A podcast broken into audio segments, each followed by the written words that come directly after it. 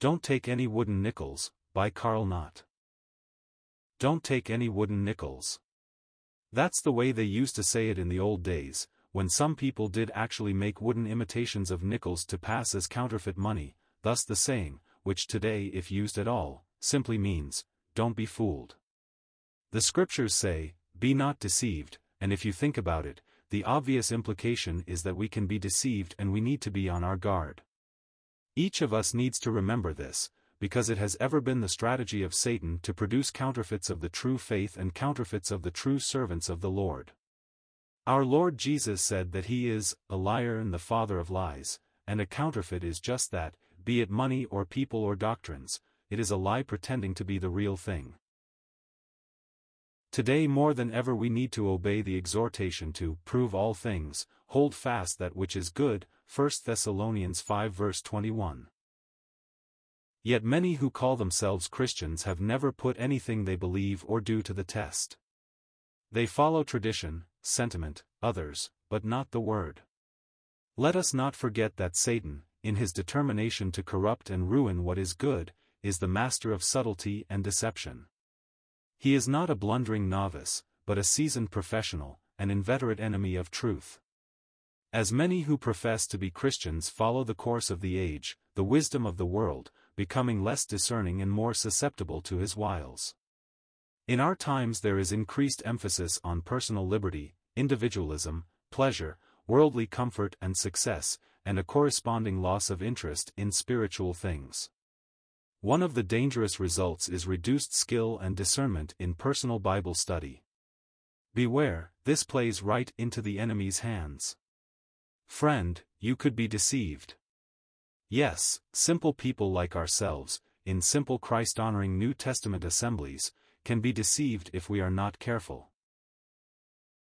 Just think of the way the Bible speaks of false things. False gods, Isaiah 44 verses 9 to 20. False Christs, Matthew 24 verses 23 to 24, 1 John 2 verse 18. False apostles, 2 Corinthians 11 verse 13, Revelation 2 verse 2. False evangelists, Acts 15 verse 1, 2 Corinthians 11 verse 4, Galatians 1 verses 6 to 9. False workers, Matthew 7 verses 21 to 23, 2 Corinthians 11 verses 13 to 15. False teachers, 1 Timothy 4 verses 1 to 5, 6 verses 3 to 5, 2 Peter 2 verse 1, Jude 4, Revelation 2 verses 14 to 15. False pastors, Ezekiel 34 verses 1 to 10. False elders, Acts 20 verse 30.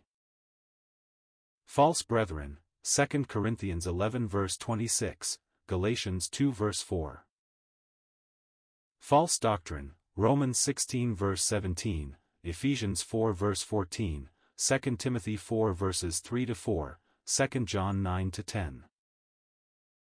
False professions, Matthew 7 verses 21 to 23, Titus 1 verse 16, 1 John 2 verses 3 to 6, 420. What an array of deception. As we reach the end of the age and lawlessness abounds more and more, we also see the prophetic word of the Apostle Paul coming to us with freshness and power, for he warned us as he wrote to Timothy, Now the Spirit speaketh expressly, that in the latter times some shall depart from the faith, giving heed to seducing spirits, and doctrines of demons, 1 Timothy 4 verse 1, and again, This know also, that in the last days perilous times shall come. For men shall be lovers of their own selves, covetous boasters, proud, blasphemers, having a form of godliness, but denying the power thereof, from such turn away, 2 Timothy 3 verses 1 to 5, and again, the time will come when they will not endure sound doctrine, but after their own lusts shall they heap to themselves teachers, having itching ears, and they shall turn away their ears from the truth, and shall be turned unto fables. 2 Timothy 4 verses 3 to 4. These are serious warnings, that should cause is to watch and pray.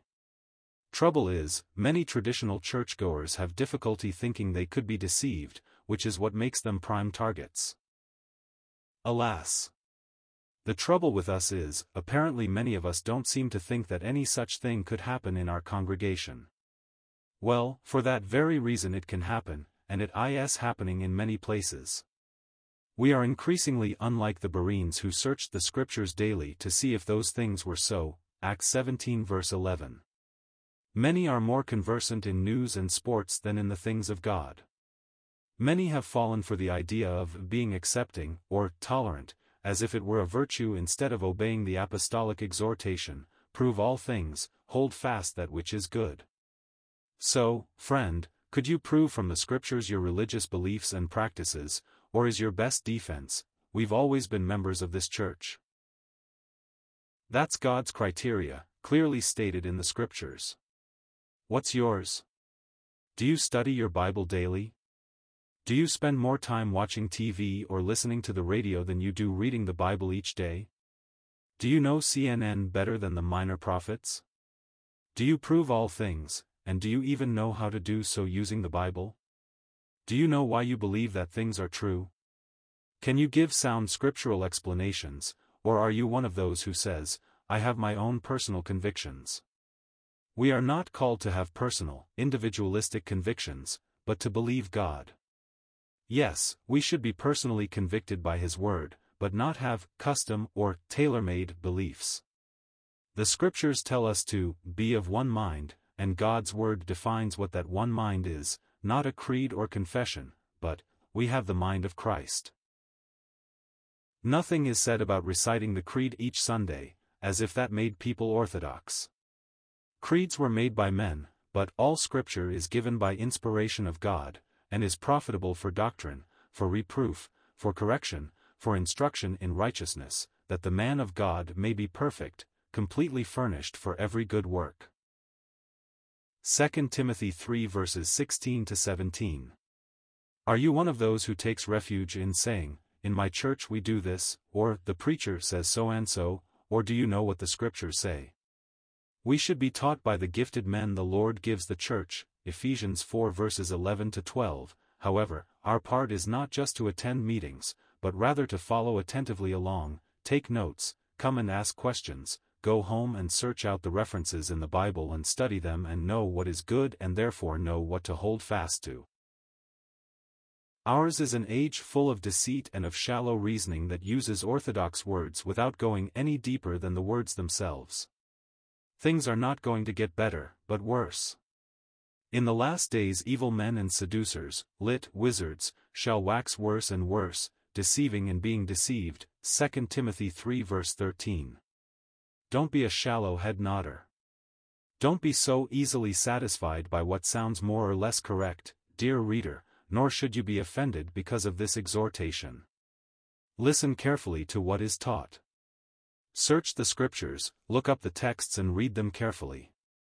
Read the Bible through on your own, cover to cover, four chapters a day, two in the morning and two in the evening, will get you through in less than a year. Turn off the TV and the VCR and open the Bible. Read, meditate, study God's Word. Get down on your knees and pray, asking the Lord for wisdom and discernment, Proverbs 2.